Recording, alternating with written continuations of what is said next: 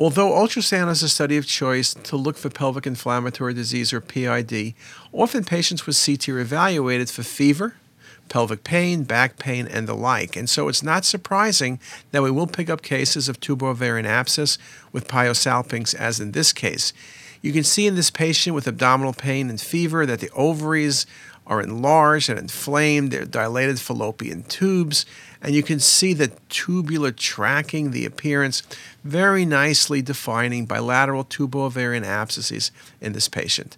Again, ultrasound would be the study of choice, but CT can be very valuable. This is not an uncommon diagnosis in patients who we do CT for suspected appendicitis. Often we'll pick up unsuspected findings, and PID is indeed one of them.